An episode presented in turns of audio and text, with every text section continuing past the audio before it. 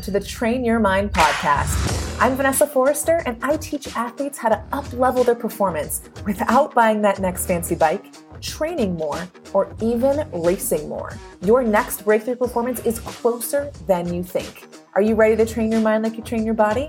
Stick around, and I'll teach you how.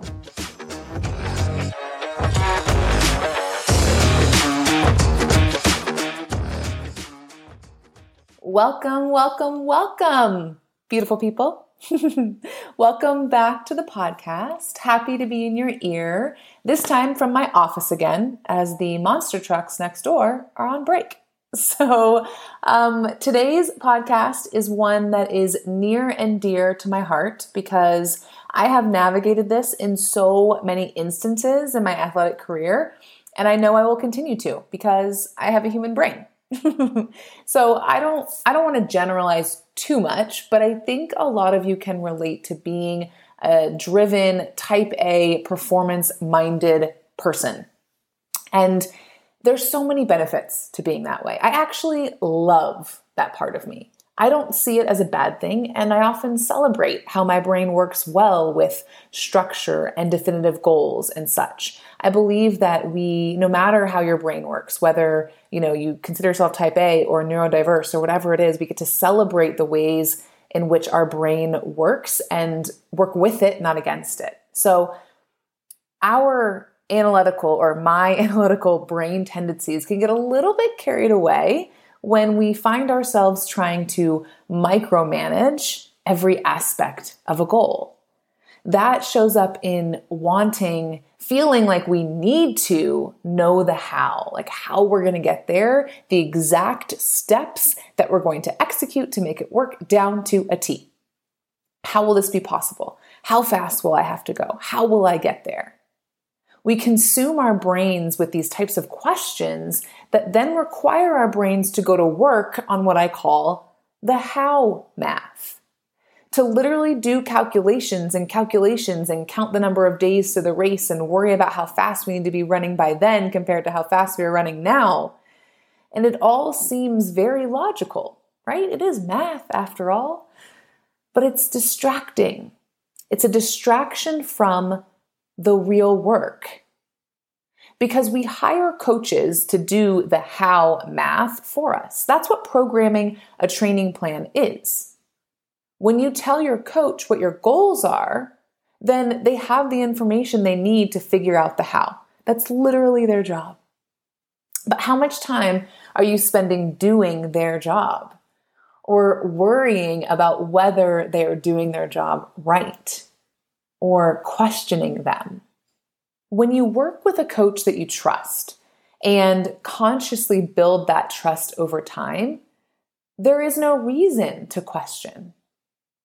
As long as you are open with what you really want and what you're working towards, what you want to work towards, there's also no reason to question. When you let them do their job, you can focus on your job, which is the real work and what all of that how math is distracting you from.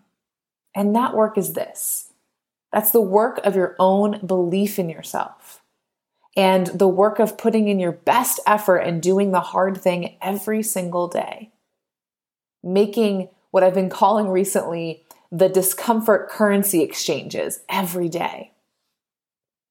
When you get lost in the how, you create opportunities for doubt to grow. And when your doubt grows, then you are more likely to micro quit or self sabotage. Kind of, and both of those bring you further away from your goal. So, in some ways, wasting time worrying about the how in itself is a self limiter. So, I have this goal of running a sub 330 marathon in an Ironman. And I can tell you that I know the difference. Like I can feel the difference when I'm thinking about that goal from a useful place. When I think about executing it well and fueling it well and racing the last 10K of an Ironman and coming in under 330, right? And that effort and what will feel like and tapping into that sensation in my sessions. Versus when I think about it from the how math perspective, which looks like this I go down the road of comparing what I'm running in workouts now compared to what I think I need to be racing at. And then I get really defeated when easy runs feel pretty hard. Or if I can't hit interval pace goals in like a fartlek run. I start questioning how hard is it going to be? Am I going to be able to do this? And I probably should be running X pace right now for X amount of time if I'm actually going to hit that goal. And then I'm sent into this spiral of insecurity and defeatism, feeling so far away from my goal. And then I show up to a session with that tension in my body. And I'm not able to execute the session at my best or be as present. And those are tangible aspects that hold my progression back from that 330 marathon. That's how it affects us. That's how it impacts the session. Our goal as athletes is to put in the reps. Put in the reps, the physical reps through our training consistency, and the mental and emotional reps through showing up, putting in the effort, believing in ourselves, and trusting that the training is working. The belief and the trust are your how, yours as the athlete, right? Think about the how math, leave that math part of the how to your coach. You, as the athlete, should be focused on your belief and your trust in, in that training. What this does is ask you to hold space for creating your goal without knowing exactly how it will happen, but believing and trusting anyway. And this is really hard work for our beautiful type A brains that love control. we love it. And in that space, you will feel discomfort. You'll want to get down to the nitty gritty of the math and do that math to create certainty for your brain because you want that certainty as a safety net to make the goal worth going after. But I encourage you to let your belief in yourself be what makes the goal worth going after. The belief that you will always give your best effort when there are no guarantees, even when there are no guarantees. And the belief that the goal is worth going after even if you don't hit it. I can remember when I ran the Missoula Half Marathon here in Montana a few years ago. My goal was to run a 135. And early on, I was keeping track of like my tempo runs and my track sessions and my fartlek runs, trying to do all that how math and to like make sure that I was on track. But all of that created such negative energy around the goal. And it made it so much less fun to train. I wasn't present in my sessions. I was doing them because they were on my plan but I really wasn't enjoying it. I was so caught up in the how math of that goal until I stopped thinking about the 135.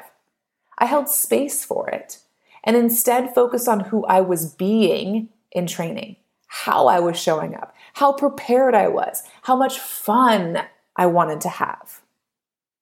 And even the night before the race was everything but ideal. We camped, terrible idea number one. And the camp spot that I chose, is my idea to camp, was up this very long, bumpy, rocky road.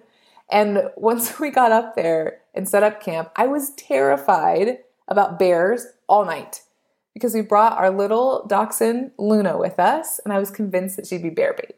I don't think I slept all night. But because of how I had approached training leading in, even the lack of sleep the night before didn't really bother me.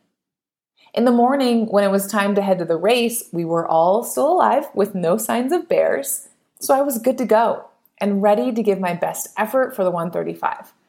I went in knowing that I hadn't run anything close to 13 miles at a 17, 715 pace. But I believed in myself and I trusted my training, and that's all I really needed. I ended up running a 135.24 in that race, and I was over the moon. If I had stayed so caught up in the math like I was early on in my training, I probably wouldn't have run what I did. You see, there's this beautiful paradox that we get to live in where we can set really specific performance goals. We can, but we also don't have to.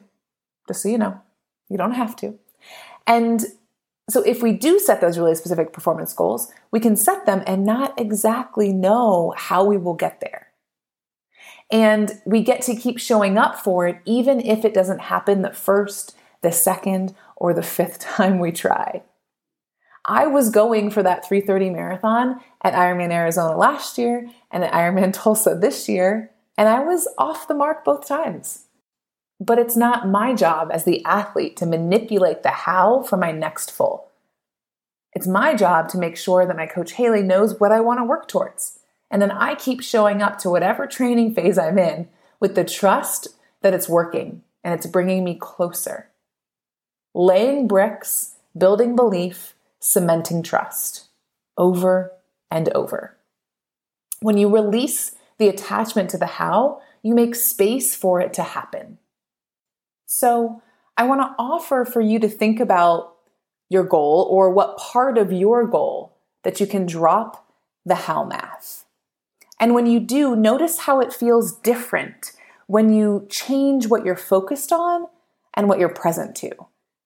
It might feel a little uncomfortable at the beginning because it's going against what your brain is used to, but stay with it and find the emotional freedom that comes from it. All right, that's it for this week. I will meet you right here next week.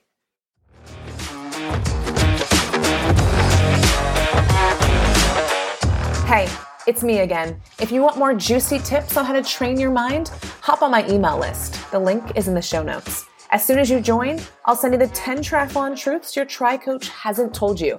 And then I'll drop in your inbox weekly with new tips that will change the way you train and race. See you there.